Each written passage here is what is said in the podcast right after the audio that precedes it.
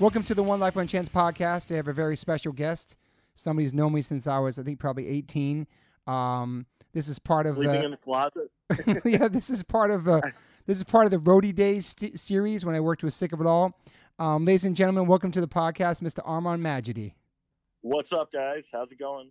Thanks What's for being here, Armand. Um, I, um, so we have a lot to talk about before we get to like me as a shitty roadie. I want to get to you and your, and um, I've already spoken to Pete and Craig and Lou, and I know that when they first met you, you were like you were a kid with long hair with like an upside down um, cross on your shirt. Um, yeah. So you were born in where were you born actually? In in Tehran, Iran. In, in Iran. Yeah, yeah, yeah, I was I was born over there. My dad's Iranian.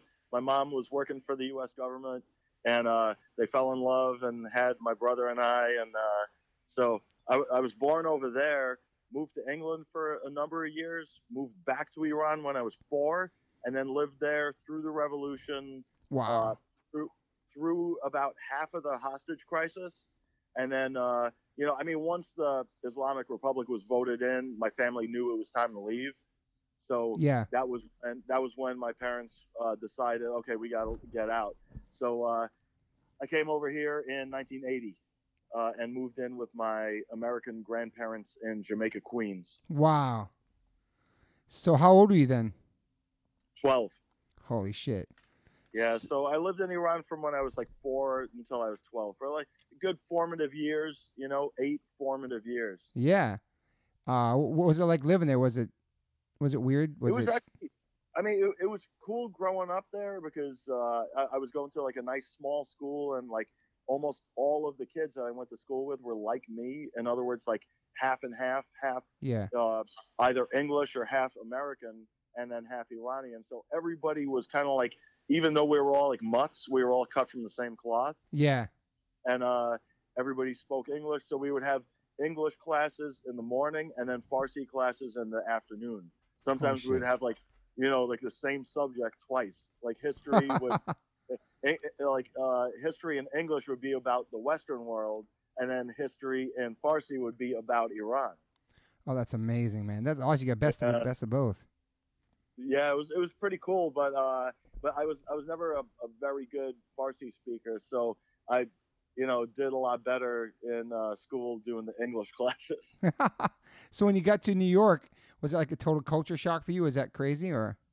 Some some of the things were like going from a school which only had like three hundred kids to going to Francis Lewis High School, which uh, you know had like three thousand kids. Damn. That was that was a pretty big deal. And then there were certain aspects of, you know, American culture that were kind of strange because, like, you know, like the the the fact that, like, you know, black kids had to be bussed in from Jamaica, and I would I would be on all the the Jamaica buses with them, you know, going because yeah. where where I lived in Jamaica and where the school was in Flushing was kind of far, so we I had to take like two buses every day to to make that trip. Uh, wow! And you know, like just seeing like the the fact that there was like this racial tension and everything like that, and going to high school there, it was always like, it was unfortunate to see, you know, yeah. It was kind of sad to see America be this place where that, that kind of vibe is still alive and kicking. And it is still to this today. Day. Yeah. It's sad. So how, how, but, how, how are you as a, as a student? Were you a good student? No, I, I was, I was pretty bad. And, uh, what do you call it? And then once I met up with Pete and Lou, I got even worse because I think we were just a bad influence on each other. Damn. And we ended up we ended up cutting out so much of my whole like my first junior year of high school.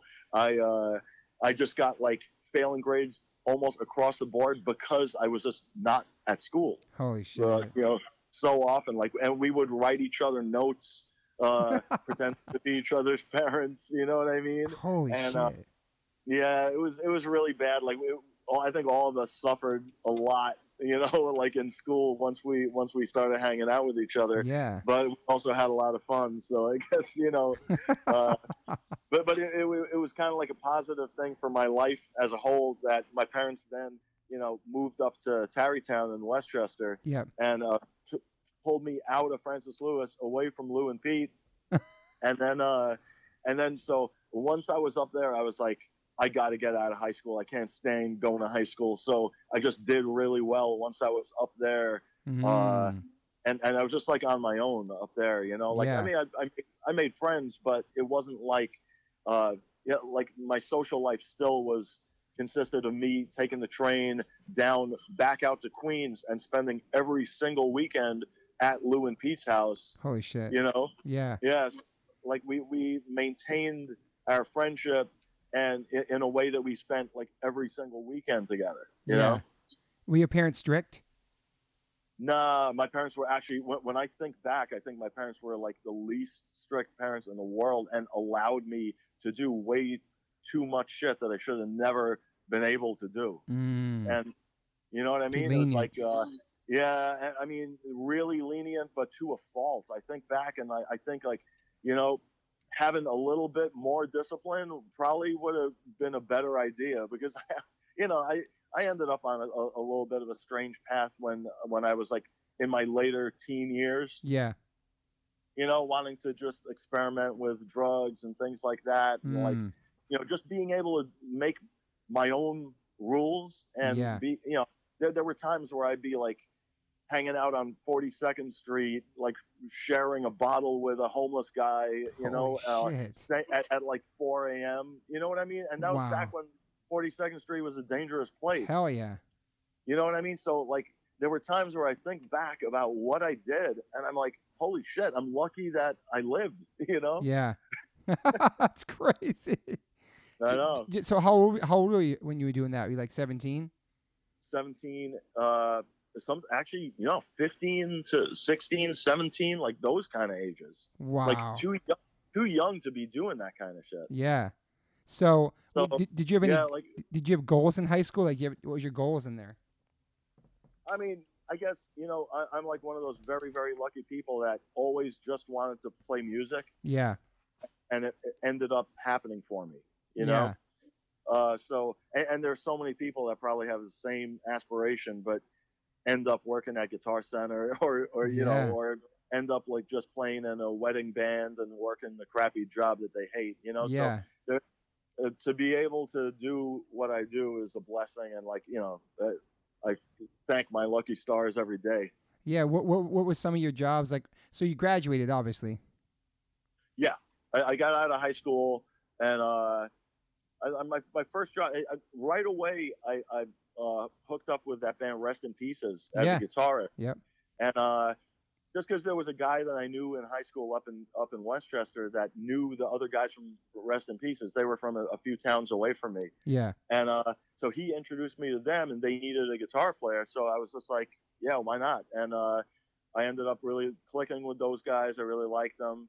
Yeah. And uh, so I was their guitarist for a little while. And then uh, the bassist, Josh, got me my first job, which was working at a, a stone yard. Uh, oh, wow. So we were just, you know, it was like one of those horrible jobs where you have to deal with like really dangerous giant pieces of rock all the time. That's like, crazy. They were, they, they, they were cut stone, but, you know, I, they would like fall all, all the time and like hurt people. So it's like one of those jobs that it was dangerous. It was dirty. It yeah. was just nasty and like horrible. So, uh, you know, I was eager to get out of that.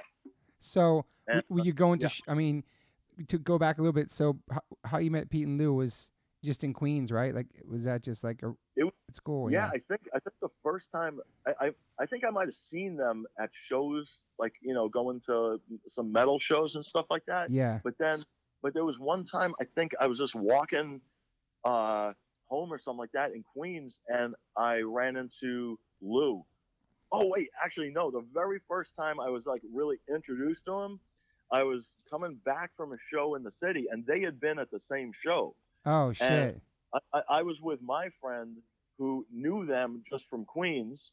Uh, this guy named Dan Monahan. He's like a, he's like a. He ended up being more of a biker than anything else, but he was more into the metal stuff. And yeah. I mean, he, he was the guy that originally took me to go see Negative Approach at oh, wow. uh, C B's. So, like, he was more of a metal guy, but really appreciated certain uh, hardcore bands as well. Yeah.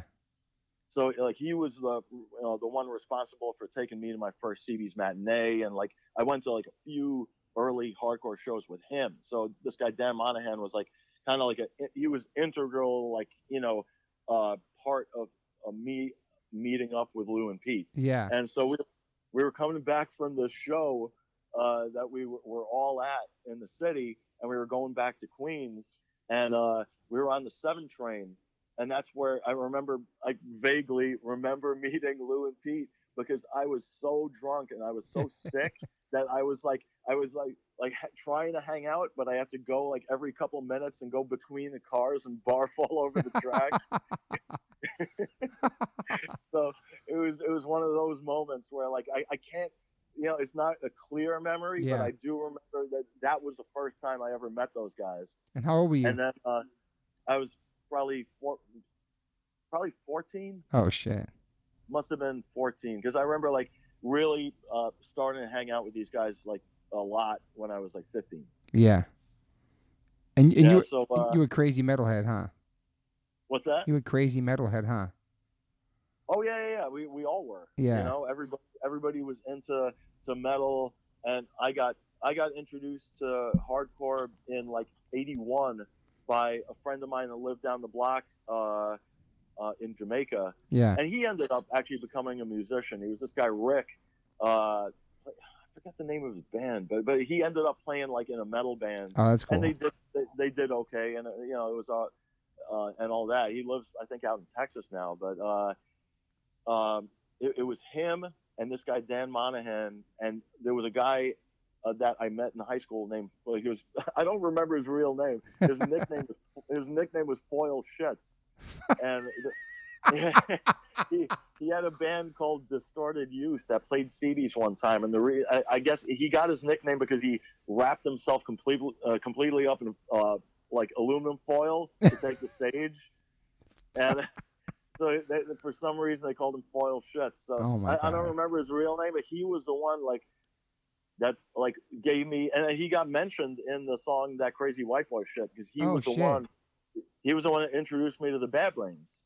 Okay. You know, he gave me, yeah, he gave me the the Roar cassette, and you know, to listen to, and uh, I just like borrowed it from him, and I was just like, holy shit, this is amazing, you know. So that's uh, awesome. You know what I mean? There there were certain players involved in the whole key like, players, Queen, yeah, yeah, in the in the Queen scene, which like kind of connected the dots between metal and hardcore. Yeah. You know, because uh, it seemed like there was that that thing going on where like almost everybody across the board, metalheads and hardcore people, punk rockers, you name it, yeah. everybody loved Motorhead. Okay. So, you know, so like that kind of... Um, united you all. Connection, yeah, that connection made everybody kind of see eye to eye on a lot of shit. That's interesting. So, uh, yeah, and uh, and there was another guy, Anthony Ferrante, that was part of like the whole Murphy's Law crew. Gotcha. That I think uh, Jimmy probably still hangs out with to this day.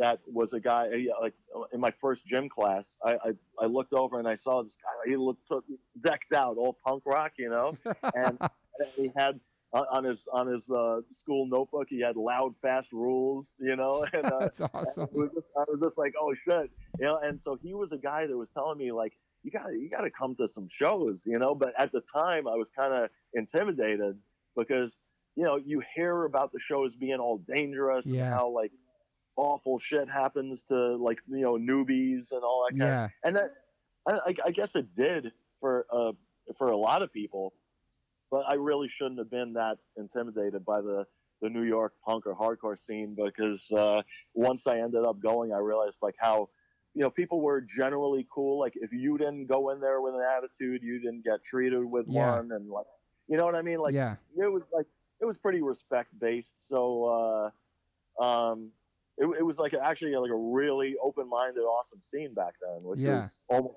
almost preferable to modern hardcore. Yeah. Were you were you a bigger kid? Were you a big kid back then, or no? A what? Were you a big kid? Like a bigger nah, kid? Not, no, no, no. I wasn't. Like I mean, I, it was like it wasn't until moving up to Westchester where I started getting into like lifting weights and stuff like yeah. that. So, so I was like a, a generic kid.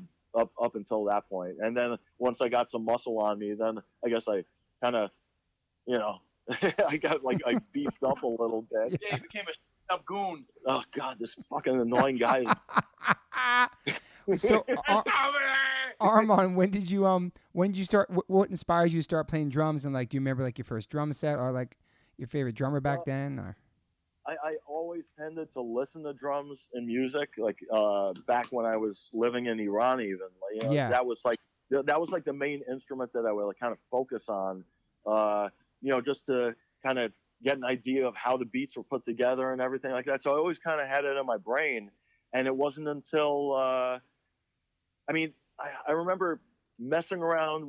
There was a there was a teacher there was a teacher in my school in Iran that like kind of showed me the basics of playing drums. Yeah. And and I did like one really awful recital where it was like, you know, just me on drums, and I think it was a piano player or something like that. Oh wow. And, but but of course I played too fast, you know. Spazzing. Which which kind of means that I was uh, you know, bred to do this. But uh but I screwed up the recital because I played too fast. I was too charged up, you know. Oh shit. But uh But but then it wasn't until later on in life where, uh, you know, uh, when New York City Mayhem uh, was playing around and Tommy was playing drums and singing. And that's kind of awkward for yeah. like a, a, a hardcore thrash band. Yeah, they were. So they're just a little awkward, and Tommy wanted to be a front man. So at that point, they they tried me out, and they tried out Billy Psycho.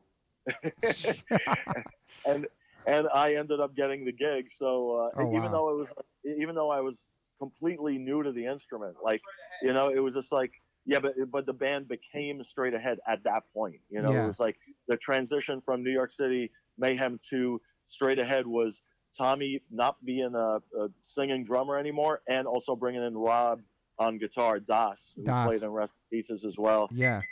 So. Uh, It was, um, yeah, and then Gordon wasn't a part of it anymore. So uh, that that was the, the that was the mark in time where uh, New York City Mayhem became Straight Ahead. Were you? Were you? And so, go ahead. And uh, it, you know, basically, I played drums for maybe five or six times, and our, then we had our first show, and it was at that club February's out in uh, Long Island. Okay. And uh, and then maybe the tenth time I sat down behind a drum set was our first C B's matinee. Oh wow! You know, so so awesome. It was like really quick, like yeah. the, you know the. And, and I look back at the like you know looking at the video of that show at the the first C B's matinee that I played, for being like the tenth time I ever played drums. That was pretty solid. It was That's actually awesome. very like like I impressed the shit out of myself yeah. looking back at like damn I picked it up really quick, especially because it was like. It wasn't, you know, a regular orthodox drummer. It was mm-hmm. completely orthodox. So yeah. it, I was, it was all the, the crazy, like, thrash kind of stuff that Tommy taught me how to do. And uh, and I was able to do it. It was just, like, really fast, really crazy, and uh, and I was able to pull it off. So uh, awesome. I knew that I, I knew that I could, you know, I, I could get better at it. And then, uh, you know, a few months later, I ended up doing the, the Sick of It All demo. How did that come about? It was just uh, those guys uh, kind of working on a band in their basement. Wow. And they they were, you know, they already had Richie. Yeah. And and then they had, you know, they had Little Dave on drums, who was a Chinese guy. Who I remember was, him, yeah. Yeah. Yeah, and, uh, yeah, and uh, you know, he was like the... the weird, like, Chinese uh, Nazi. He was? He was a Chinese Nazi. What like, the fuck? And, you know, yeah, I mean, you know, strange things like that happened in, in New York back then because, yeah. uh, you know, he... he was he a milita- he military ended, dude? What's that? Was he a mili- yeah, he ended up being... Yeah, he ended up going into the Marines. That's right. And, uh, and you know, he ch- he changed his ways very quickly, but for a short time there, he was like a Chinese Nazi. That is fucking random. Yeah, I know. It's so weird, so weird. But like, uh, and, and then they had Mark McNeely on bass. Yeah, Mark Gruber. Actually, yeah, actually, before before Richie, it was Mark McNeely on bass. I'm sorry. And uh, so yeah, Mark Gruber and, and Dave were the ones that played the the first Sick of It All show. Yeah. With with Lou and Pete, and it was a show that Craig set up. That's awesome. Uh, out on out on Long Island. So I, I was there, and at that point, I you know just by being. Uh, friends, I, you know, I was already kind of, I went to rehearsals and I was, uh, I wrote a song for Sick of It All at that point. Really? So, yeah, even at the first show, I got up and sang the, the dance part, you know, of the song that I wrote for Sick of It All. That's fucking cool. So, you know, the, the, like, all everything was so kind of intertwined back then. Everybody yeah. was playing with everybody else. And, and that's why the New York hardcore scene in the late eighties was just so prolific. Yeah. You know, it was because it was like this big, it was like a center for creativity, you know, yeah. if, if, and, and that, that's what's so frustrating for me when I see certain people's take on American hardcore, like that, you know, that guy Stephen Blush making that movie uh, about the hardcore scene and saying how it ended in like nineteen eighty-six, which mm. is just, just happens to be the, the year the Sick of It All started. Yeah, that so was American hardcore. I remember that. that. Yeah. Yeah, yeah, and obviously hardcore didn't die in eighty-six. It died Hell for no. him. You know, it died for him maybe, but that was when the New York scene really blossomed. Hell yeah. You know, because all of a sudden there was so many bands. Bands were moving, like like Youth of Today moved into New York City yeah. Yeah. to be a part of what was happening there. Yeah. You know, and they hooked up with Gorilla Biscuits and yep. Warzone, and like, you know, there was just like so many bands where like all the members played with all the other bands that totally. It was just like, the, yeah, it was like such like a, a, a, I don't know, like a productive thing going on. Like mm-hmm. the community, it was so like community based. Yeah. That, and, and then, you know, anytime there was ever a city connected with a style of music, you know, the same shit was going on. Like, yeah, you know, Seattle, uh, Seattle was the grunge, you know, yeah, the same idea. It was like a whole bunch of people, and you see the same thing with like Temple of the Dog, where where uh, you know, you have guys from Soundgarden playing with guys from Pearl Jam. Totally. Same idea, where where all the musicians are just in, involved with each other. Yeah, you know, and the bands are not like so separate. Everybody's kind of on the same wavelength, just like, you know, uh, working things out and just. Uh, pouring their hearts into their music.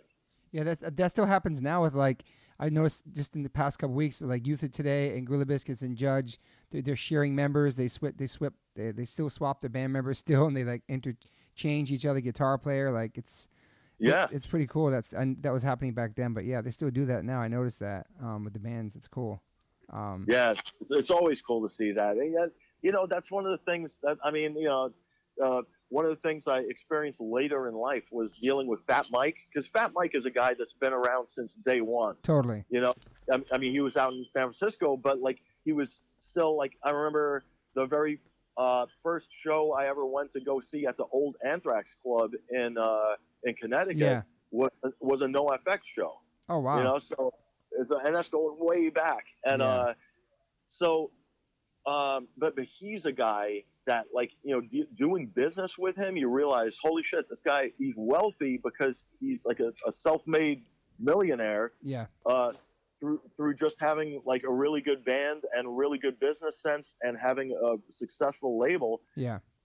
And and he's very quick to share the wealth because of the fact that he loves seeing his friends also make it by playing Love music. That. Yeah, it's awesome. Yeah, no, and and. You know, like, to be honest, like he's a like one in a million, because there aren't a whole lot of people that share the wealth like that, and also are so uh, you know, supportive of of their friends to continue doing what they want to do, what yeah. their what their what their passion is, as opposed to watch them fall by the wayside and have to work a corporate job or or like uh, a working class job and see all of that musical talent just go to waste. Yeah, I love that. That's yeah, because he's been there too. He's a band. He's a yeah. He owns it. He owns the label. He runs the label. He's, he started that band in the eighties. He still tours. Like, he knows the whole entire behind the scenes. The whole process. Yeah, you totally. Know, like the process from both sides. Yeah, which is something which is something that kind of helped me too, as far as uh, Sick of It All goes, because I'm like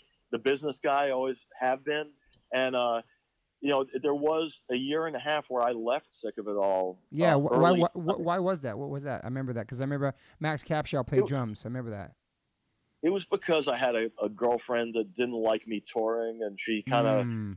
she, she was like kind of putting the pressure on me not to tour, and like just, I mean, at that point, literally, I toured once. And she had like, That's crazy. and she she had such a, a rough time with it that, you know, like she like kind of was pressuring me and pressuring me to Damn. to give up the band and like just get a job. So I ended up getting a job and, and leaving Sick of It All for a year and a half. I remember and that. During during that time though, I worked at Sick of It All's label, which was oh, you know in a, in effect Relativity, oh, Combat wow. Core. You know, like it was like a big like the big umbrella label was yeah. Relativity. So so I worked there for a year and a half, and I got like a good insight into the business side of. Yeah.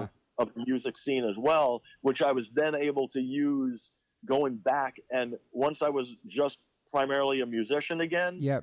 I was able to use that whole, like, you know, business mind to, to make sure Sick of It All wasn't getting ripped off, to make that. sure that and make sure we were doing the right thing and make sure that, like, you know what I mean? Like just yeah. to, and nowadays I, you know, I'm the one that comes up with the budgets and, uh, awesome. I help out, I help the tour managers out with, uh, with the like the rough budget, and then it gets more and more fine tuned as we hit the road. And like, yeah. But like, but I'm involved in all that kind of crap. I just got done dealing with the band's taxes, which I'm sure nobody wants to hear. But yeah.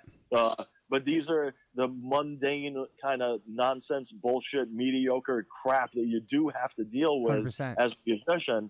And if you don't deal with your with, with your um, own business yourself, then you're always putting your business in somebody else's hands, and you never know what their motives are. It's true. It's a really good you point, know what I yeah. mean? So, so it's really good to be able to keep it in-house and make sure that the band is is taken care of from the inside. So, yeah. you know, that's that's my, my advice to starting musicians is to try to learn the, the business behind it as well as, you know, be creative and, and write songs and create music. And, you know, like it, it's, it's a, it's a fine line that you have to walk, uh, and not become too much of one or too much of the other. True. Because if you're, if you're just all about music, then you lose sight of the business. And if you're all about business, then you lose sight of the music. It's true. It's a, it's a balance. Know? Yeah. Yeah, so it's a fine balance, but if there's somebody that's in your band, like, like I am for Sick of It All, that can do that, then uh, then you have a much better chance of being a band for a really long time, like we've been. Yeah, I was going to say that. I mean, Adam handles Adam Adam handles the business and the budgets. I handle all the merch and all that stuff. We do the, we do the tours together, and and that, right. I, I I do think that's the key. Besides, Element. besides, the, yeah, bro- yeah, besides, totally. the, besides the brotherhood and the friendship, that's the key to longevity is like knowing your business, how to handle it. Because a lot of bands well, end up breaking up because of money and stupid shit like that. You know? Hell yeah. Definitely. I mean, it's it makes such a big difference to be able to like, you know, even, like you guys, like you guys divvy it up where you're in charge of this and yeah. Adam's in charge of the other thing. So that's yeah, that's perfect. Everybody, everybody has their own their own things. So when when you left the band for that year and got into that business, were you were you missing playing music? Was it hard for you? Oh, yeah, like crazy. It was uh, it was it was pretty rough, you know, because uh, like once, you know, it, it just it, it even got to a point where I was making my own. Like a list of reasons to stay with this girl or not. Oh and, shit! And, and and the list for leaving her was like way longer than the list to stay with her. So I, I knew, I, I knew that uh, our days as a couple were numbered. Yeah. And uh, so I I was very eager to just get back to doing what I was doing. And then I got the call from Pete when uh they they had had problems with E K. E K uh just didn't end up like really.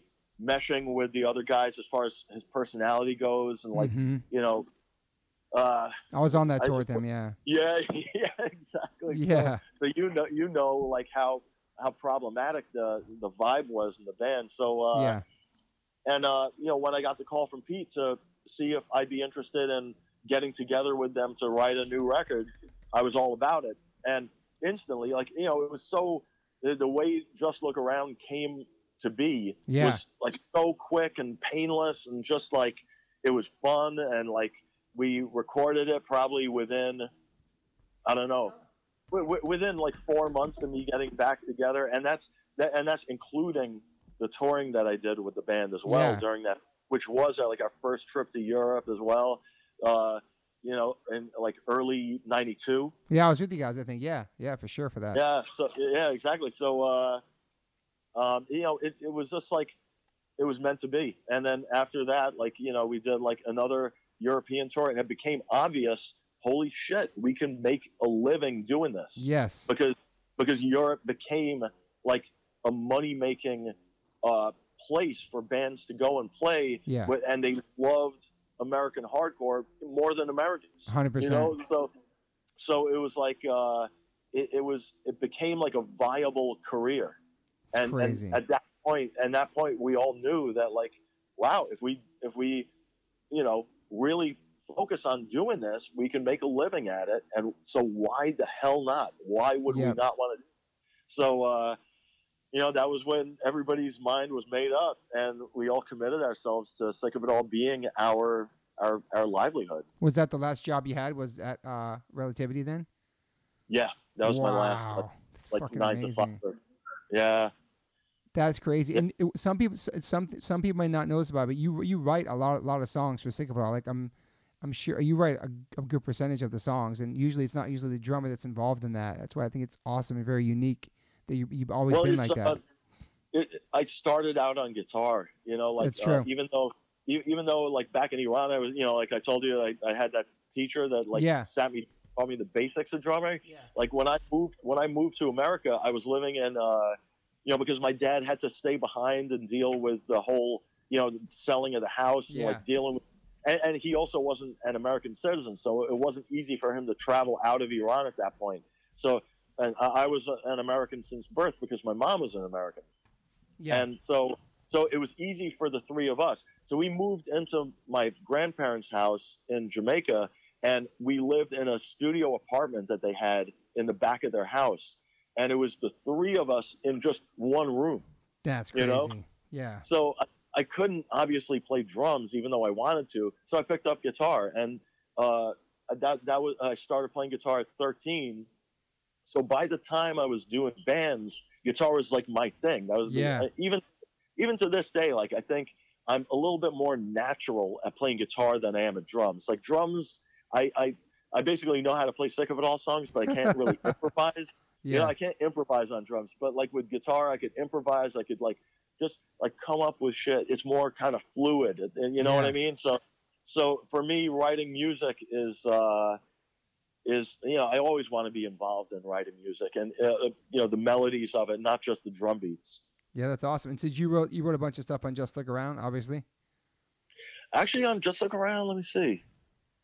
Um, I I helped out. Yeah. But at that point, I wasn't really like a full because there there were a number of songs that were already written, floating around and shit. Yeah, yeah. Yeah, yeah. like like you know, uh, We Stand Alone. That's right. Just Look Around, written. I and uh, um, What's Going On was already written and released on the We Stand Alone uh, seven inch. You're right. You're right. You know what I mean? So yeah. There, there was like a there was a good amount of that material that was already written, and then. I was involved in the songwriting, but uh, not as much because we were so kind of collaborative at that point. We yeah. all, it, a lot of it, like for example, that song "In Dust" yeah. that was written because Richie was like just clowning around. Like, I think he was making fun of Evan from Biohazard, and uh, wow. and he was he started playing that riff, and it, and I started playing drums to it, and Pete started playing. It was just one note, but like wow. it became.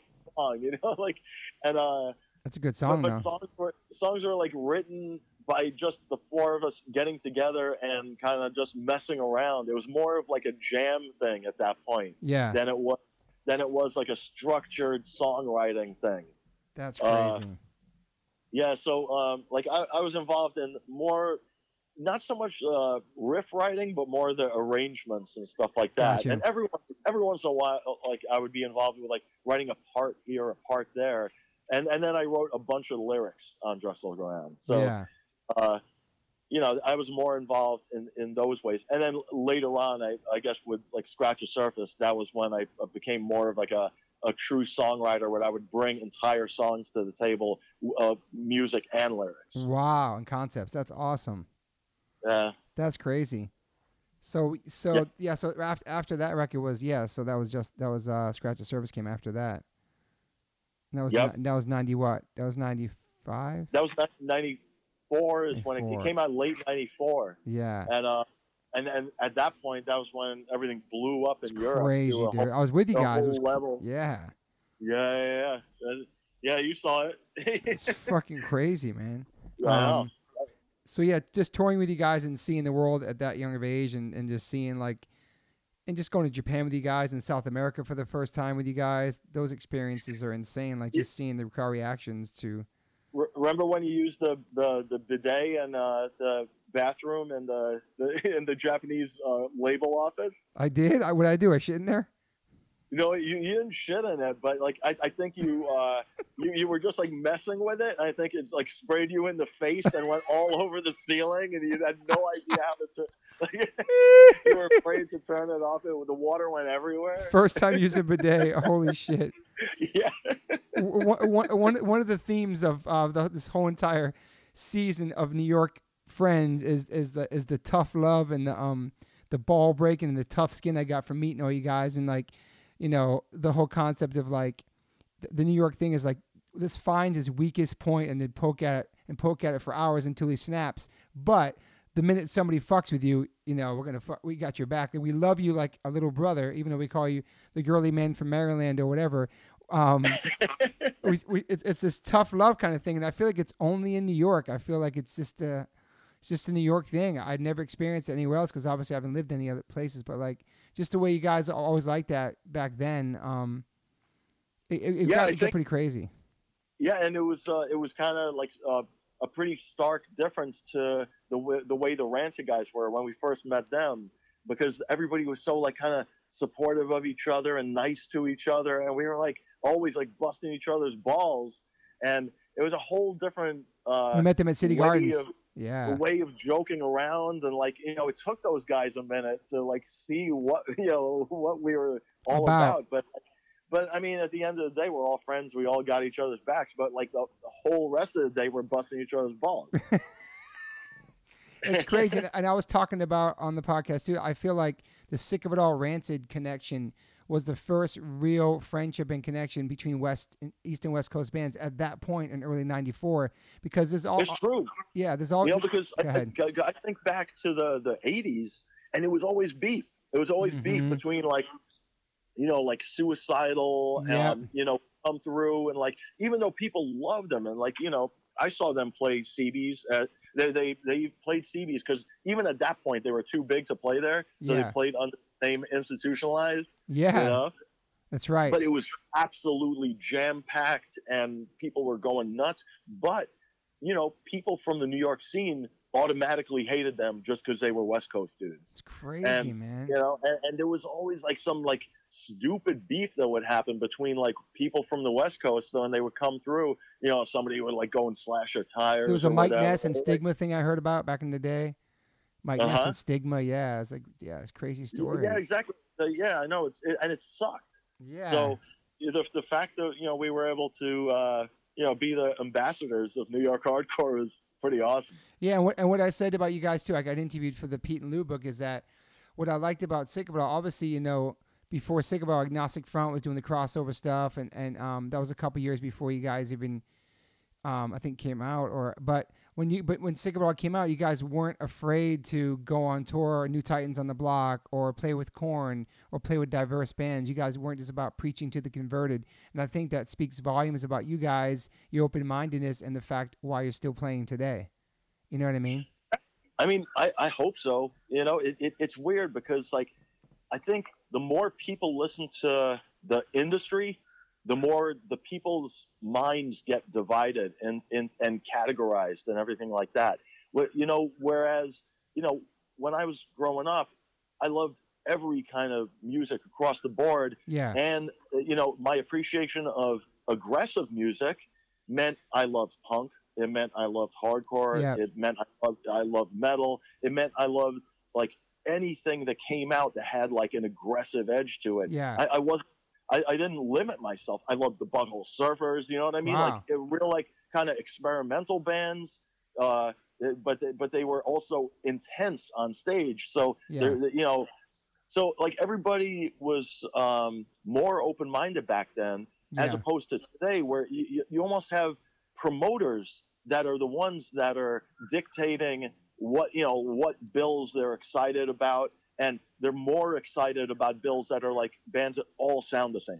Yeah, it's weird. It's definitely, yeah, it's true. And, and, and then the audience that shows up wants all the bands to sound them so, the, the same. And it's yeah. like, it's that, that bums me out because I, I love diversity. I love, uh, I've me always too, loved man. the fact that like, you know, and, and you saw like the, the early, the first, um, festival shows we played in Europe were yeah. a lesson. They were, they were a total lesson in diversity where like you'd have completely different types of music all sharing the same stage and the show would be great yep. because, because everybody got into whatever energy each band was putting out yeah. in, in their own way. So yeah. when Sick of It All came out, like there were a lot of times where we felt, holy shit, we're the only hardcore band on this bill. Are people going to be receptive? Are they going to hate us? You know, what's yeah. what? We had no idea what the reaction would be. Yeah. And it was always super positive. And they were like, they just loved the fact that we were like, uh, you know, we had that intensity to us. And the fact that these guys were like running around the front of the stage and like, yeah. you know, they fed off of it so much that it was like the moment in that show where instead of like, just like waving their hands around and being like, you know, kind of, you know, in this like dream state kind of thing, like with uh, like slower music. Yeah. Where all of a sudden everybody got that same intensity to them or all like, ah! you know? Yeah. So, I, uh, I remember the one fest you guys were playing with Jackal. Remember Jackal with the oh, chainsaw? Yeah, yeah, yeah. I, I saw a picture the other day of that, of us in Snapcase on that tour. That was crazy, man. I know. And diff- you, you always loved Eric B and Rakim too. You loved hip hop too, though. Oh yeah. Yeah, totally. And, uh, I mean, we, we never got to play all that much with hip-hop groups. Yeah. They, in France, in France, there was so we, we played with guys from the Wu-Tang Clan and stuff like that. Yeah. Um, you know, shared the same stage with them and a bunch of reggae bands, and we were like the only hardcore band. Awesome. And, you know, like, things like that happen over in Europe, and you think about it, and it's like that would never happen in the States. Never, and dude. It's, and it's a shame it is a that shame. it doesn't. Yeah. Because, you know, because the industry is uh, – it, it's – it creates these boundaries for people which shouldn't exist. Yeah. What, what do you, what do you think, what do you think the, what do you think the, the key is to you guys' success and your longevity right now? And, and, you know, when I see you guys play now, like I saw you guys play a couple weeks and I, and this is honestly to God, I feel this way about Sick of It All. Every time I see you guys, you give one hundred ten percent. Doesn't mean if it's like twenty kids or twenty thousand people. I've seen you guys play to all different crowds and you always yep. give one hundred twenty percent. And you can see that on stage. You, you know, if a band's on stage, going through the motions is doing it for a paycheck, and they know if a band really loves what they're doing, you guys, and you can see you guys love what you're doing still. So what do you think it is that makes you guys feel this way this this many years later, the passion and stuff, you know? I I, I guess it's just a, a matter of pride. Like, you know, yeah. just having the pride in yourself, the pride in, you know, performing well no matter no matter what. You know what I mean? Yeah. I, I mean, there's, there's a lot of sound checks. As long as I'm not hungover, I'll approach a sound check, you know what I mean, with the same mentality that I would a show. Yeah. And that's for no, and that's for no audience. I just want to play the song well. I want to play yeah. the song uh, with intensity. I want to play it at the, you know, with the right feel and all that yeah. kind of stuff. So and you take that on stage with you, and uh, and you always just hope that your efforts are rewarded with the audience loving it. You yeah. know what I mean? Yeah. Uh, so. So I don't I don't really ever change the way I approach playing. I think it's more just like I just always want to play well. I don't want to make mistakes. I want to feel good about myself. And yeah. I guess that, that goes back to to pride, you know, just yeah. being like being able to be proud in, in what you're doing and uh, and how it sounds and like how well you do it. Yeah, do, do you get different You you have different pains now being older playing drums? You feel the difference being older? Uh, you know what? Like uh, there there are things that come and go. Uh, it, there's a, a, a nagging injury in my right ankle that like it, it flares up every once in a while because my right foot is so busy playing drums. Mm, yeah. Uh, but but I, I didn't get the injury from playing drums. I got the injury from being shit-faced drunk and falling down. Rolling your ankle. Yeah, rolling my ankle on a bus, you know. Hoya from Madball was downstairs when it happened. He, he he was the one that told me about it the next day. Oh, he was just shit. like, you fell down the stairs, bro. And I was just like, oh, shit, really? And I, I didn't even think about it. And then like two days later, all of a sudden, my I could barely walk. Damn. And, and, yeah, that that was an incident known as vomit face. Hoya coined that term as well. Vomit face? Um, yeah. So are you the only guy in the band that drinks? Yeah. Okay. You're like, yeah. Well, actually, actually, that's not true. Lou did have a glass of wine last night. Oh, shit. Yeah, but that's only because it was a, you know, we have three days off in a row. No, that's so cool. Yeah. As, as, as long as he's not playing a show like the, the next day or anything like that, he'll he'll have he'll indulge a little bit. But uh, I'm the guy that uh, does sell a lot more often, and to a fault. Like I, I, I, I, there were many times where I realized I have to kind of pull it back and not be so bad. Yeah. Well, you, you, you, you, you and Craig are like the only two people I think from New York hardcore bands that have no tattoos except for in your lips. That's about it. Yeah, that's that's true. Yeah, uh, I mean, for, for for me, it was kind of like uh, I, I never thought it would.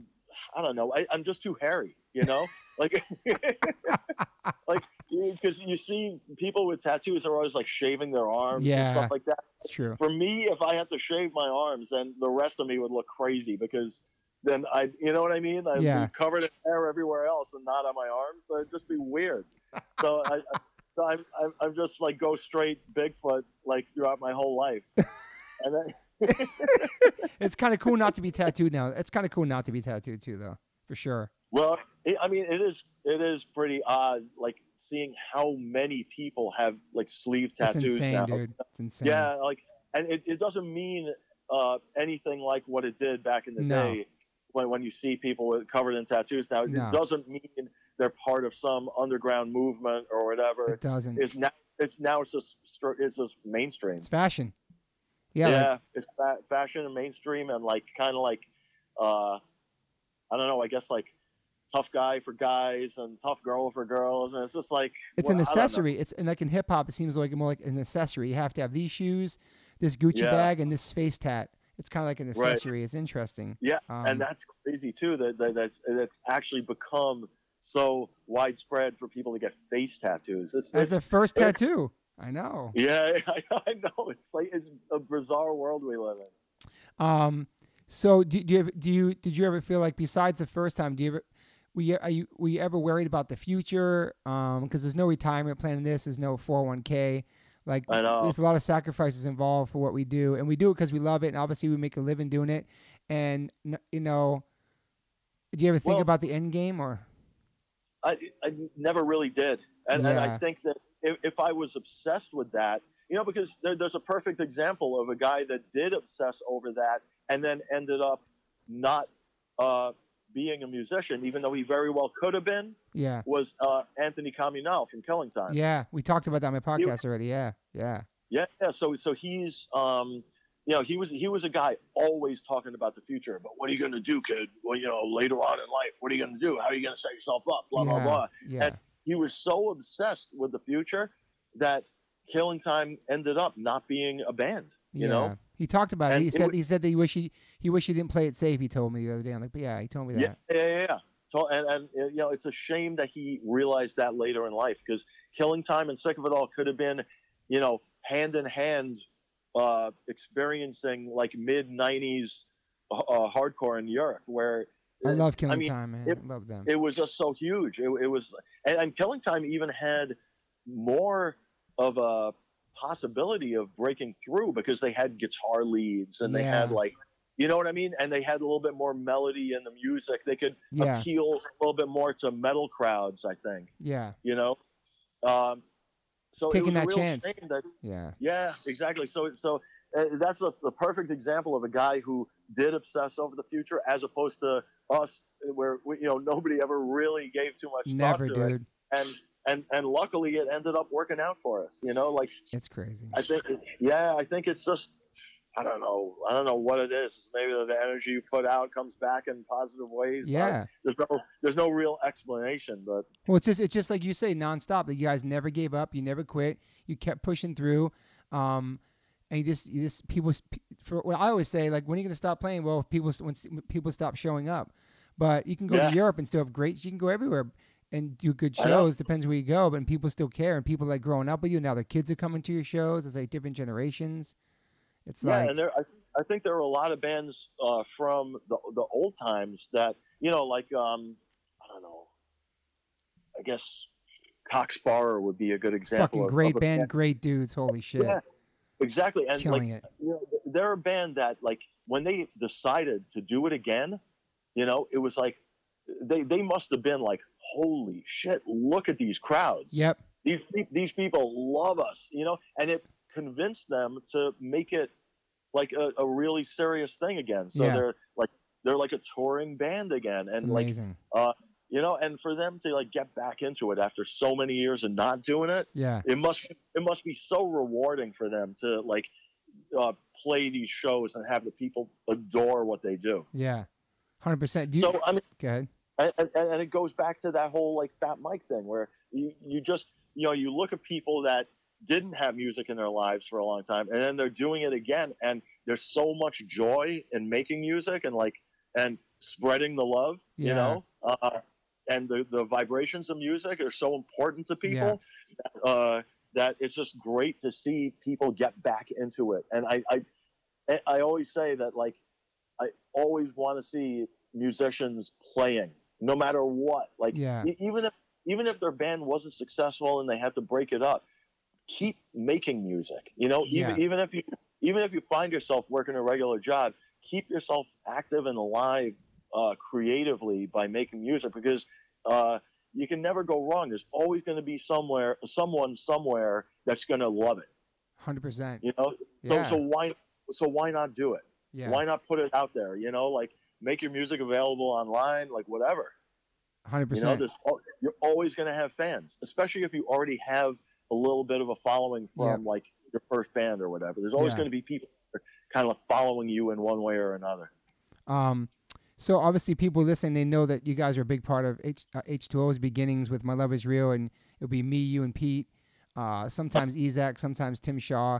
We play this yeah. song, and that's where it kind of started with you guys. And um, wait, wait what, did e- did Ezak play bass? He played bass once in a while, like on the Biohazard he tour, did, right? The Biohazard oh, okay. one, yeah, that was a crazy ass tour. I, I was always I was always picturing Tim Shaw on bass, but I, once I, in a while, I, yeah, it was, it was Ezak too. I guess it was kind of easy song, right? It was so easy, and then we sometimes and Brendan, we had like one of the that big gigantic Biohazard roadie played bass once at one of the shows at one of those tours, and but I remember you, I remember you came to my first show in ninety-four, and you were. I got a picture of you, like you were like you you have my back because I was your drum tech, and you were my drum tech that night. I have a picture of you like sitting by my drums so they didn't tip over, and then and then that fucking riot broke out. That was the crazy first show, man. Fuck, man. Yeah. Um, but so on a scale of one to ten, how was my roadie skills? Um, you know what it was? I think I think the uh, the entertainment value. That's was what Pete said. What, that you know that was uh, comic was relief. Work. Yeah, yeah, like that, that kind of thing. The, the the the sheer entertainment of it was was what made it so great. Because like w- when you stop being a roadie, all of a sudden like they, things just weren't anywhere near as fun. Thanks, man. You know? It's crazy. Yeah, so you, uh, you, you you you're obsessed with my roping. We talked about roping on episode on Pete's episode yeah. where I projectile shit I, up my I, butt. You loved it, bro. It's crazy. Well, I mean, you know, not it, it, it's come on. You're you're uh, you're a unique individual. You have a yeah. unique talent. I know? used it's, to. It, I used to. Yes. Oh come on! You don't have that talent anymore. I, I, eat, I eat too good now. What happened was I became a vegetarian. Then I started going to Europe. I left the country and went to Europe. You guys, it was like all that veggie slop backstage, all that shit. And I remember the first time it happened where I couldn't make it to the urinal. I had to shoot it in the urinal or something, and like. I realized I could shoot poop really far out of my ass. Like it was just, and then it, and then it became like, and then everybody would be like, "You're gonna do it. You're gonna rope. You're gonna rope." And you got so people started following me to the bathroom, and I couldn't even take a regular go to the bathroom regularly. It was like, yeah, it, it was like it was like a daily ritual. You know, it, it had to. You know, it, it wouldn't be like a normal Sick of It All tour without seeing at least one rope every day. True. You know, it became like part of the the entertainment of being on the road was seeing it happen and. You know, it, there were so many different instances, so many different settings. Uh, Pizza like boxes. Remember, yeah, like uh, I, I remember one time that we were playing a show in Jersey, and we had the pizza. We opened up an entire giant pizza box. It was like one of those giant Jersey pizzas. Oh yeah. And we op- opened it up, and it was like probably, you know, four feet. You know that yeah. uh, uh, that would cover that would cover the ground, yeah. and then you stood. Probably three or four feet away from it so that like the, you know, you would shit on the box yeah. and your shit your rope actually overshot the pizza box. So I, I think that, that was probably a record for distance, you know, but like oh. I, the spastic colon, man. Yeah, you named it that. I never got tested for it, but I had a spastic colon. According to Doctor Armand, I had the spastic colon. And, and I, I've been dreading getting a colonoscopy when I turned fifty. Like, oh, my God, it's, it's going to be fucked up in there. Who knows, but whatever. Um, yeah, I mean, there has to be some kind of medical explanation because there uh, aren't a whole lot of people that can even come close to that. I don't think – because I've seen other people online do, you know, like kind of doing similar stuff, but it's – Oh, so it, you researched it because you missed me. Interesting. No, no, no. It, actually, it, it was somebody um, – one of, one of these guys, I guess, like just happened to see oh, wow. somebody – do like shooting shit out of their ass on online, and uh, but it was nothing like rope. Like mm. you, you have you have to tell me you have that, that photo that Minus took, right? I got the one with Lou in it. You think is that the one? No, no, no. It's it's just it's it's like this weird picture. There, there was from the end of that Biohazard tour. It was like one of the last days of the the Biohazard tour in ninety-three. Okay. Um, and it was a picture of you. You're standing there. Your pants around your ankles. It's from the side. And it's a kind of messed up, blurry picture, but uh, you can see the rope on the ground in in my butt, like a total rope, right? Yeah, it, it's it's connected, like it, it's I have coming it. out. It's making this big arc, for, and it and it, it's connected from your ass and to the ground at the same time. I'm finding and it. I'm for, gonna post that shit. For for uh, for that, you know, for that to have been captured on film, and you know, because back then it wasn't like digital cameras; it was actual, you know, a shutter, regular. Yeah. Uh, old old style camera. Yeah. So for that to be captured on film the way it was, that was an amazing photo. It's like Bigfoot. Like people found Bigfoot because this is like an urban yeah, legend and myth. And Pete said once we're all, when we're all dead, the legend's gonna die because there's really no proof of it. It's so fun. You know, but, but it makes it even better because it's kind of blurry, you know, just yeah. like the Bigfoot uh, footage. It's awesome. So I don't know how this shit came out. I know you love that shit. Obviously, we did Pussy Boy. I remember like. Just smashing shit at clubs and using the using the phones in the offices because we had no cell phones to call our, our friends back home. We running up the phone bills on that tour. Oh my God, dude. Yeah, yeah. Pizza ass. Pizza ass. Did the other guys talk about pizza ass at all? No, let's get into it. What did, I forgot about this. What is it? Well, uh, pizza ass. You know, it was like that that um that nasty rash that you got all between your butt cheeks from like I, pro- I I'm guessing it was rope related, you know. It had to was, be. Oh my God! Because seriously, like just think about throwing rope. Like I remember when we were in Rome and you you shit on the Colosseum. I mean, I, I hope like Italians aren't offended by this, but like you we, we we visited the Colosseum. There was back then there was no kind of uh security, you know, security yeah, or you know weird. like. Yeah, we could just walk right up to it, and we were just hanging out in the columns of the Colosseum, and then you had to shoot rope, so you like shit on the Colosseum. And I'm so sorry, and, people. But, but but think about that. You have to apologize to all of Italian culture. Oh my but, God! Uh, but um, you had no toilet paper, you That's know. So right. You, you, did, you did what you had to do. You just like.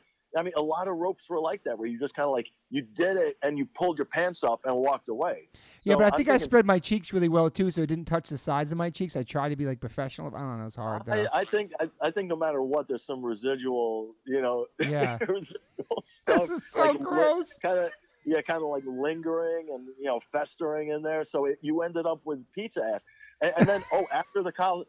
After the Coliseum, another like rope story that, that was good. It was like the same, just like an hour later, we were walking through this beautiful park, and and it was in Rome as well. And, and we were all like walking around, like looking at how awesome the place was, and how all the plants were beautiful.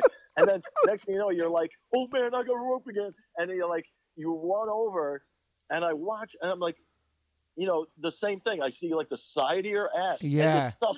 And and it wasn't just like a rope. It wasn't like a solid thing coming out. It was like spray. little. Li- it was like a spray, but but it was like chunky too at the same time. And the ch- the, the the pieces of shit were like flipping around each other as they were flying out of your ass. It was it was the most crazy shit I had ever seen in my life. It's like a sawdust chainsaw, some shit. It was like. flipping out of your ass. I, I, I, I've seen a lot of ropes, but that one moment was like, it was kind of a special moment as far as. Like, oh my you know, God, dude! As far as the spastic colon is concerned. And you, were you there when I were you there when I took my clothes off and I guess rubbed shit on myself and chased all the roadies around in the gymnasium? Oh yeah, yeah. Actually, you know what? That was the second time I think I saw you do something like that. The first time, I forget who you were fighting. You, I think you were. Was it Craig? You were like play fighting in the in the hotel room, mm. and you were and you you you went full berserker, where you were completely naked, right? So, so you know, because you know we were talking about the whole berserker thing, where yeah. people go into battle completely naked. Yes. So you started doing that, like when, when you wanted to, like you, you would fight with Isaac on the road, oh yeah, or, like, fight with Craig or fight with whoever. Then like, you would come that. at them completely naked, and they would have to fight you naked, and then. The first time, the first time I saw the like uh, shit involved in that was down in Argentina in a hotel room, and you were like fucking around with Craig, and you guys were wrestling and wrestling and wrestling, and then all of a sudden you like kind of like stopped and you reached down and you just shit in your hand, and you're like, "Come on, motherfucker!" Like you know, like like egging him on to like come at you with like. Shit, a pile of shit in your hand. It was fucking great. Gigi Allen shit. Pre, pre, pre Gigi Allen shit. Oh, like, I don't know why I, I don't know why I did that. So that was like a, that was like a defense mechanism, I guess. I don't know. Yeah, yeah, yeah. Exactly, exactly. It was a defense mechanism because you know that nobody's gonna want to fuck with you if you're covered in your own shit. Fuck. And were you there too for the, the obviously we had the Manchester fight with the, with the bootleggers? Oh, oh man. Yeah, yeah, yeah. Oh, it's... I. I I, I didn't take part in that fight though. I was like I was really late to it. It was it was like over by the time I got. I was late to the fight. I was late for late to the fight. And then the riot in Arizona with the Nazis. Dude, there's so many crazy. That tour was so crazy, man. Yeah, that was that was a crazy tour. That uh, do you remember uh, when you and Isaac were play fighting? You did full berserker. Uh, and uh, we were down in Miami. We were in a hotel in Miami, and Isaac and I threw you out of the hotel room into the into the hallway naked, naked and yeah. we locked the door. I do remember that. What? What about the? What about the? And you were like, and, and you you you were cracking up at first. You were like laughing, and then you realized how serious it was. You're like, "Come on, man! Come on, man! This ain't funny anymore, man!" Come on. It was so funny to hear you get like all serious all of a sudden. What about the bed? Remember the bed jumps? Like we jump off the bed onto the wall and like kick our feet against the wall and pop back onto the bed. Remember that? Oh yeah, yeah, yeah. Because I just saw a picture of that the other day. It was a weird thing we did. Yeah, I know. And and the destruction of stuff like hotel rooms and stuff like that. I don't know how the band got away with it, dude. And then the phone. Just go ahead. You know what's funny is the fact that Barney from Napalm Death always he wants to always smash shit, dude. You know, and that's left over from touring with you guys. Yeah, he still wants to do it. Like he emailed me the other day because I sent him this picture of us and uh, us from the tour. Yeah, like he loves smashing trays of like meat trays on people and like. Dude, he's so amazing, man. remember when remember when he was leaving the Persistence tour that time, and you dumped all those peanuts on his head when he was leaving. You bombed him from like three floors up, and it landed perfectly too. It went all over, all in his hood, you know, all in his bag. So it, it, it's safe to say, even though we're parents and we're like, I'm almost fifty, guys are fifties. We're parents, we have kids, we have mortgages, we play music. Yeah. We're still never kind of grew up because. Well, I mean, I, I think that, that kind of, and you know, it's it's funny too because people always say that uh, we look young. Totally. Totally. And I think uh, I think just playing playing music kind of forces you not to uh, just be beaten down by the world. one hundred percent. You know what I mean? You know, because like, and I, I think that shows in a lot of people, even physically, like where you meet somebody your own age and like, my God, look at this guy. He's my age. Dude. He looks like he's he looks like he's seventy. You know, one hundred percent. And, uh, or you know, people just let themselves go, and you know, they give they, up. And before they know it, they're like too far gone to ever like be normal again, you know, like yeah. to be fit again, be healthy again. Yeah. It's a shame. It's a shame to see people fall apart. And I think just having music in your life is always going to be something that keeps you young m- mentally, physically, you one hundred percent. Name it. That's why I'm saying like, like, like we got, we got wives, we got kids, we, we get to travel, do what we love, play music, and there's no reason to yeah. be to be angry about anything. I don't think, unless you're angry against the world, obviously the shit going on with our president, all that stuff. But to to get to do what you love, I think that keeps you young. I think people, like you said, they look way older because they're working these jobs they hate every day and they're miserable, and and it's like, yeah. and not many people I, I, get to do what they love, so we're lucky. But I mean, you know, it it it's like, and you think about it, and as far as like a musician is concerned, it would be like being on tour with somebody that you can't stand. Like if you hired like yes. the wrong guy, your T M, you know, and uh, like your tour manager, yep. and uh, and then you don't get along with them, and you like hate being around them and all that kind of stuff. Just think, that's what people have to face and go into the office every day. Every so I day, really, feel, I feel bad, you know, for for the um, the regular uh, people in the workforce, because they have to deal with so much adversity in their lives. And I guess that's probably why they love music so much, because True. it's like Escaping. it's a good way for them. It's a good way for them to just like get it all out, like and escape, dance, yeah, and, like yeah, just escape from that uh, bullshit that they have to deal with every day. But like, we get to go on tour, and like our only responsibility is we have twenty-three hours to do what we want anywhere we want, and just play like forty-five minutes to an hour every day, and like. It's it's crazy. We could do every. I mean, it's just, when you're on tour, it's like your kids again. You're fucking acting crazy and just, you know, it's breaking yeah. balls with each other. Obviously, you get tired quicker because you're older. But like we get, like re, it's reality and fantasy. I call like touring's fantasy, because you just, like you say, you're just hanging out, and you get home and it's like, okay, drive your kid to school, like do this. You know, I mean, it's, it's yeah, different. And it's, you know, what's crazy too is the fact that like, you know, you have that uh, the duality going on in your yeah, life. Yeah, you got to balance it, man. Yeah. Yeah, yeah, and and. It, it's crazy to go from, let's say, like a European festival tour. Every every day you're like in this backstage where you might be like rubbing elbows with some like totally. really famous, really yes. famous musician and everything yes. like that. And, and you're like, oh shit, I was standing next to so and so the other day. Like, you know, yep. there are times where we've been like, oh, there's Lemmy's at the other table right there. You know, like, yeah. Uh, so like there, there are all those instances that can be viewed at uh, like like they're very glamorous. Yes. Uh, places to be and like settings to be in. Yep. And then and then you go back home and instantly you're just like a generic person. Joe Schmo on the street. I mean? one hundred percent. Yeah, yeah. And and but but I think, you know, it's always good to to be grounded that way. I love I that. think that, I think that that's uh one it, you know, it sucks as, as far as our bank accounts are concerned, but yeah. I think it's good as far as as far as keeping us normal people, one hundred percent. You know, for our for hardcore bands to be not like wildly successful and like money making, where we can fall into like all of the trappings of, of what rock stars fall into. Yes. You know what I mean? Yeah. I think everybody's way more grounded out of, out of the punk and hardcore because, you know, they, cause they, they don't have the trap, you know, like they can't, uh, they can't afford to have those trappings. They can't. And so it's like, like last day of the tour, we're playing a show. Okay. twenty thousand people. Then you're flying home the next day.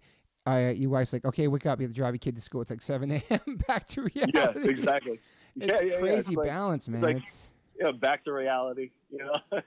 But I love that. I mean, did becoming a parent change anything for you as far as your career or being? Obviously, it makes it harder to leave our families, but I love coming home to them. That's it's the best feeling. But yeah, yeah. It's I mean, hard. It, it it gives you everything. Uh, Yeah, because I don't know. Like, I, I guess I was kind of like a, a weird kid growing up because I always wanted to be married. I always wanted to have a family. Yeah. And that's, and in a way that kind of played out into my dating life as well, because I was so kind of like picky. I, everybody used to call me Seinfeld, you know, because, yeah. uh, because I would always find a fault with this girl or that girl, or like, you know, she does this, I can't stand it, you know, like the same way Seinfeld would like pick, you know, nitpick all the, the dates that he would be on. Yes, yes, and, yes. Uh, And um, so, like, I was I was always looking for that. And so once I met my wife and, uh, you know, we uh, had our first kid and everything like that, it, it just it gives you, you know, your where your home is, you one hundred percent. Know, like having that absolute one hundred percent bond with multiple people. You yes. know what I mean? Yeah. Not, not just your significant other, but also your your kids. Like, I know. You know, the, the Like they wouldn't even exist if it wasn't for you. So it's like it's a, a whole different level of um, of attachment that you it experience. Is, so so and having that and always being a, you know, thinking to to go home to it is just such a rewarding thing. It is, and my wife said that she feels like the key to our longevity being married twenty-four years is that I, I am in a band and I do leave, and she gets time to herself, and we have that, that space, and I get to, we get to miss each other. And she feels like, you know, since I'm, I think that's was a healthy part for a relationship. I, yeah, I, I, I agree. I think it's, it's good to be able to, uh, to, you know, to, to miss each other. I think it's a really healthy thing for a relationship. I agree. Do you, do you, do you instill a lot of the values you got from like hardcore and punk into your children as a father? You feel like you use that in your daily life? Obviously you do, but I, I, I do, but yeah, it's, it's weird how conservative my kids are, because they're mm. like, you know, you know, they're, they're pretty conservative kids. Um, it's not like I instilled those values in them. Yeah. You know, I mean, uh, I guess it, I, I've always valued, you know, freedom of expression. So yes. obviously whatever anybody's feelings are, I think they should be able to have them. one hundred percent. So I've never felt like it was my, and that's why one of the things about the whole like Antifa movement and everything like yeah. that, it's like, if you don't agree with them, then they have the right to kick the shit out of you, you know? Like, yeah. So like, like it, I, where they've become their own worst enemy, yeah. you know what I mean? Yeah. So, so th- th- there's that whole thing, that whole mentality that, that kids have to deal with nowadays, where it's like, uh, you know, if they don't fit in with the ultra P C, ultra blah, blah, blah, you know, like that whole, uh, that mentality, like my kids are going to college now, so they're surrounded wow. by it, but they're not that way. So they feel a little isolated. They feel a little kind of like, uh, you know, like they, they can't voice their, their own opinions, you know, because they'll be thought of differently mm. and they don't, they don't, they don't want to be outcasts. They would rather just keep quiet. It's a I very think it's P C a real, world. Yeah. Yes, but but too P C for its own good. Because I agree. I don't think I don't think people are being honest with each other anymore. I don't think, you know, like I, I prefer blunt honesty, even if it's ugly. You know. Yeah. Uh, I, I that's that's the world I prefer, because then I, at least people are real with each other. Yeah, people tippy toe. People are walking eggshells around people for everything now, and everybody wants to protest any little comment or anything. It's like, um. somebody said it's called recreational uproar. Rec- there's a name for it. It's like recreational. That's really funny, man. Just like, just the way people want to jump up and attack, and everybody has an opinion, and ah, it's crazy. And everybody, man. everybody's so aggressive about about if you don't agree with them, then you know, you know, you're evil. You know, yeah. you're brand, you're branded this way. And it, I, I don't remember the world being quite as harsh in that way. You know, about, and especially because it's it's all like. super leftist politics, if you could call it that, because yeah. it's not. You yeah. know what I mean? It's like yeah. it's, it's it's like leftist ideals, but done in a way where it's all harsh right wing attitude about it. So mm-hmm. I don't even know what it is. I don't know what to call it. Yeah. Are, are you? In, do you pay attention to all the politics and stuff happening in the world, or are you just? I, uh, you know, uh, it it depends, because I think everything. It, it, nine eleven was like the perfect example of like a, a major turning point in my life, where all of a sudden I realized, wow, everything on the news is complete bullshit. Mm. I'm supposed to believe. I'm supposed to believe the official story. Hell no. So I, you know, like I, I do not believe that story. Therefore, I do not believe ninety-nine percent of the shit I hear through the media. Yeah, the media, like, and you know, the people that listen to Sick of It All know this about us. one hundred percent. We, we we have songs completely about this, where we yes. like we wear we wear it on our sleeve, the fact that we do not believe the stuff that we're told. And you know, you look at history, and there are certain things that come about come out about even your own government that are so horrific yeah. that you think to yourself, okay, so if government officials were willing to do that back then, of course they're willing to do it today. Yeah, even you know, more now, even the, more now, yeah, for sure. Even, even more now, yeah, like, cause, especially because the, the military-industrial complex seems to rule the world. Like, mm-hmm. uh, you know what I mean? Like, yeah. where it's such a confusing world, man. I, I don't get it, man. It's it's like uh, you got that, uh, you know, fact that America goes around destabilizing entire regions of the world, and the American military is uh, used by the people that make the weapons, and by the government, and by other countries, you know, yeah. to do their bidding, you know. Yeah. Uh, and, and meanwhile, back at home, everybody's so against uh, citizens arming themselves. Meanwhile, America is like this predatory war machine moving around the world. It's crazy. You know what I mean? Like yeah. killing other people indiscriminately, but but then uh, at home, you, you can't even arm yourself against the tyrannical government, which I think we kind of have. Mm-hmm. You know what I mean? So, yeah. So it, it's weird how, uh, um, you know, the, the world events that have happened and the way the media has been and the way I feel we've been lied to has made me more of a conservative person. And you know what I mean? Yeah. Where I don't believe there, I don't believe in gun control. I don't. I, I I would rather not see a militarized police force. I would rather not see uh, uh, a, a U S military that that does the bidding of other countries and, and, and goes into areas with no end game. Yeah. You know, like what they did, like what they did in Iraq. It was just so, like, you know what I mean? Yeah. Like, so there's so many things about uh, politics that bum me out, and uh, you know, so I, I I take everything with such a grain of salt now. That I basically watch the news only to pick it apart and see what kind of bullshit they're feeding us. So you're an, op- you're an optimist when it comes to life and what you do, your career and your family and your life, but you're a pessimist when it comes to like the government and all this stuff, pretty much. My God, yeah, I, I don't, I don't trust the government. I don't trust the media. I don't trust. Uh, You've always been like that, though. I yeah. don't trust. I don't trust the powers that be. And I guess you know, in a in a more simple time when I when I was younger. It was the same thing. You felt like authority was bad. You know, authority figures yeah, fuck were authority. Like, yeah, yeah, exactly. So I guess it's the same idea, but just now I feel like I see through the matrix. Uh, I see uh, the bullshit that we're being fed on the news. Like uh, when, when I see like these like supposed live news feeds of of this th- uh, shooting un- un- unfolding, I'm like, why would they be doing that? Like that makes no sense. Like I, I you know what I mean? Like I, I don't just believe everything I'm fed. Yeah, you, you question you question everything. And that's what kind of punk rock question, taught you too in the first place.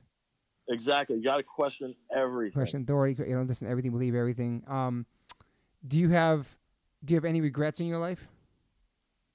Um. Yes, I, I actually do have one regret, and that was when I uh, like I kicked out. The bassist in Rest in Pieces, this guy Josh Barker, that was a really good friend of mine because I lost a really good friend because of it. And it, oh, it taught me, it taught me a valuable lesson about being like too much of a, a musical dictator, you know, like where, um, you know, just because he didn't, thank you, and just because he didn't like uh, play bass as well as Craig did, you know, like wow. I, I, I got him out of the band and I got Craig in uh, instead. Uh, and, you know, And he hated me ever since that day because it was his band, oh, and I came oh, in, shit. And, and I came in, and like a, a year and a half, two years later, I kicked him out. You know, wow. So and you know the whole the band. Like I, I think my whole life would have been better if I had had him as a friend. You know, up until this day. Yeah. So you, you don't so, talk to him anymore. Do you know where he's at? You know where he is. I have no idea. Damn. And I know that. And I know anytime I've ever ran into somebody to, uh, you know, that, that knows him and says like, oh, by the way, I saw Josh like, you know, a while back and blah, blah, blah. Uh, anytime I've ever asked about him, he, he always had the same message back to me. Uh, you know, like, tell that guy he's a dick. Oh, shit. So, even to this day, like he still Damn. bears like an intense grudge, you know. So I, I just feel I, I feel really bad about that. And yeah. uh, I mean, I, I know that's not like uh, that's not like the worst regret to, no, to it's have. Not, no, not at all. Uh, so you know, uh, other than that, I'm uh, pretty content with my life. Yeah. Do you have any like daily rituals? Rituals? Yeah, like da- every something you do every day. Do you work out? Do you have like your coffee? Like do you have like something you do every day? Um. I, I, I, I'm a little too much of a beer lover. I, you know, like one, one of the things that I do, I, and this is one of the reasons why I get along so well with Dave Witte from uh, Municipal Waste, the drummer from nice. Municipal Waste. Yeah. We're both like, we're both like beer nerds. We love like really, you know, like craft beer and everything that goes along with it. So you love so, Germany, like traveling all through Europe, getting all those different beers in different countries. Especially in Belgium. Belgium is okay. like... Yeah, it's like heaven for us. So, uh, you know, um, and, and America now is just the craft beer movement is so huge. Like, I basically like, you know, I plan my days around what breweries are around me. Sometimes, like today, for example, cool. after we're done with this, uh, our our T M, uh, stage tech, and I noodles. we're going to go hit up like probably three different breweries around where Pete lives. Oh, that's awesome. And do like a little like brewery uh, taste test. Uber call. Yeah. You know, where you just like Uber it around, like little, little like hops, you know, hopping around from brewery to brewery and like trying out their trying out their stuff and like seeing what it's all about. I mean, so you, we, we always were you ever straight edge? Were you in straight ahead? Were you straight edge ever or no? No, uh, I mean, I've, I've gone through I've gone through periods of my life. You know, it's funny because I didn't even really discover beer until I it was like two thousand four when I moved to Wisconsin. That was when I discovered beer. Oh now, I, shit! I, I I knew that Europe had great beer and you could drink a lot of it and it tasted great and you woke up the next day with no hangover. You know, like yeah, I knew I knew that aspect of uh, you know how good beer could be, yeah, but it wasn't until I moved to Wisconsin and discovered how amazing American Midwestern beer was. That's crazy. That made, that made me realize, wow, I'm like a beer fanatic, and like and before I knew it, I ballooned up. Like I was like I gained like thirty pounds. You know? Holy like, shit! There's mad yeah, carbs it was, in there. It was pretty rough, yeah. But like um, uh, you know, I've.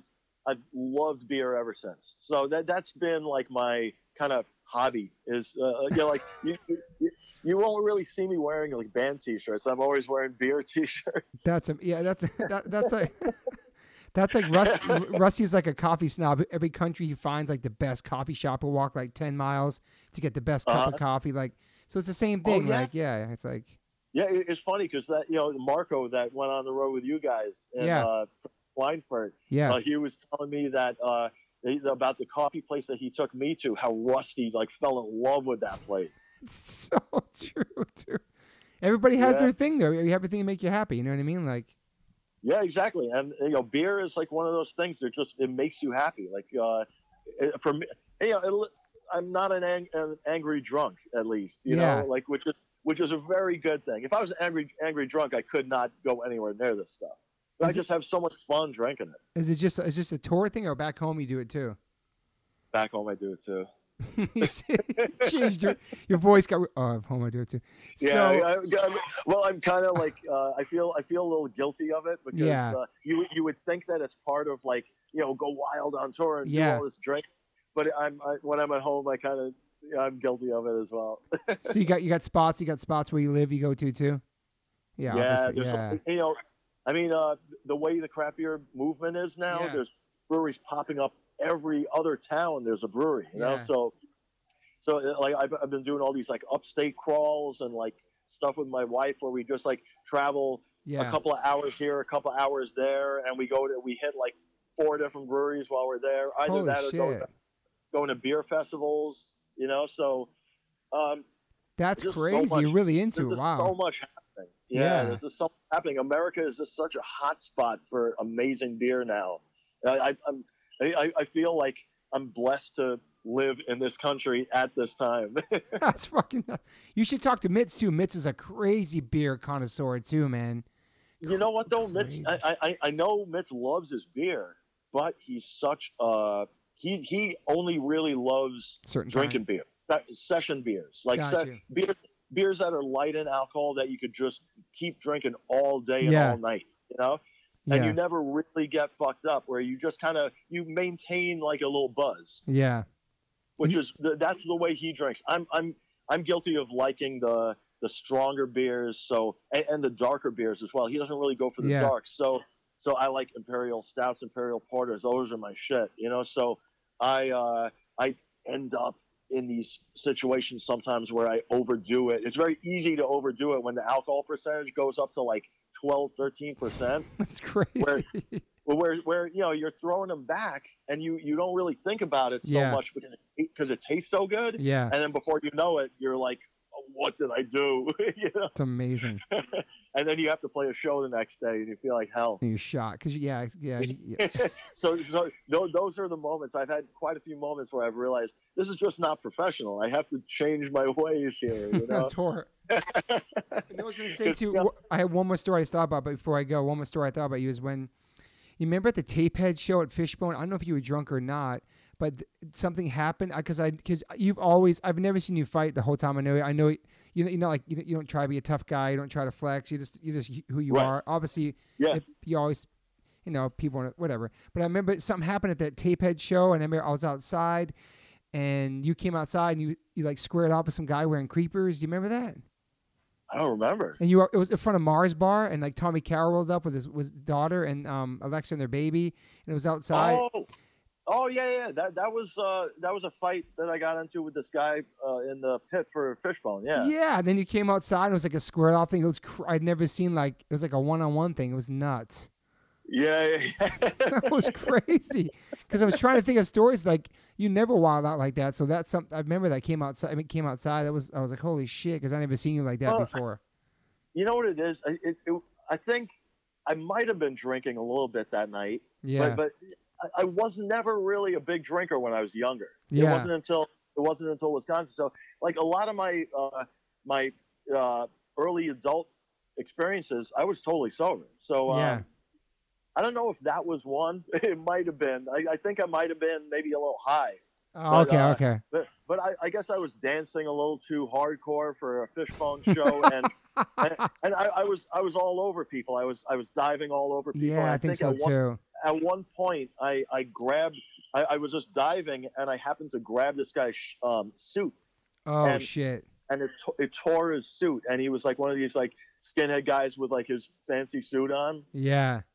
And uh, and, and and and I went I went down to the, the floor. I got I kind of hit the floor, and next thing I knew, I had this guy's boot in my face. You oh, know, so he shit. he kicked me in the face because of uh, what I did shirt. to his suit. Yeah. So so I I attacked him inside the club. It quickly got broken up, and both of us got ejected. That's so right. I, I and I was just waiting for him outside, and and when he came out, you know, that's when. Uh, That's when we went at it. That was you know? great. But, right in front uh, of the club, too. I was like, holy shit. Yeah, yeah. Because yeah. I'd never seen but, that uh, side of you before, too. I was like, holy shit, yeah. Even like all the years I mean, in touring it, with you, you know?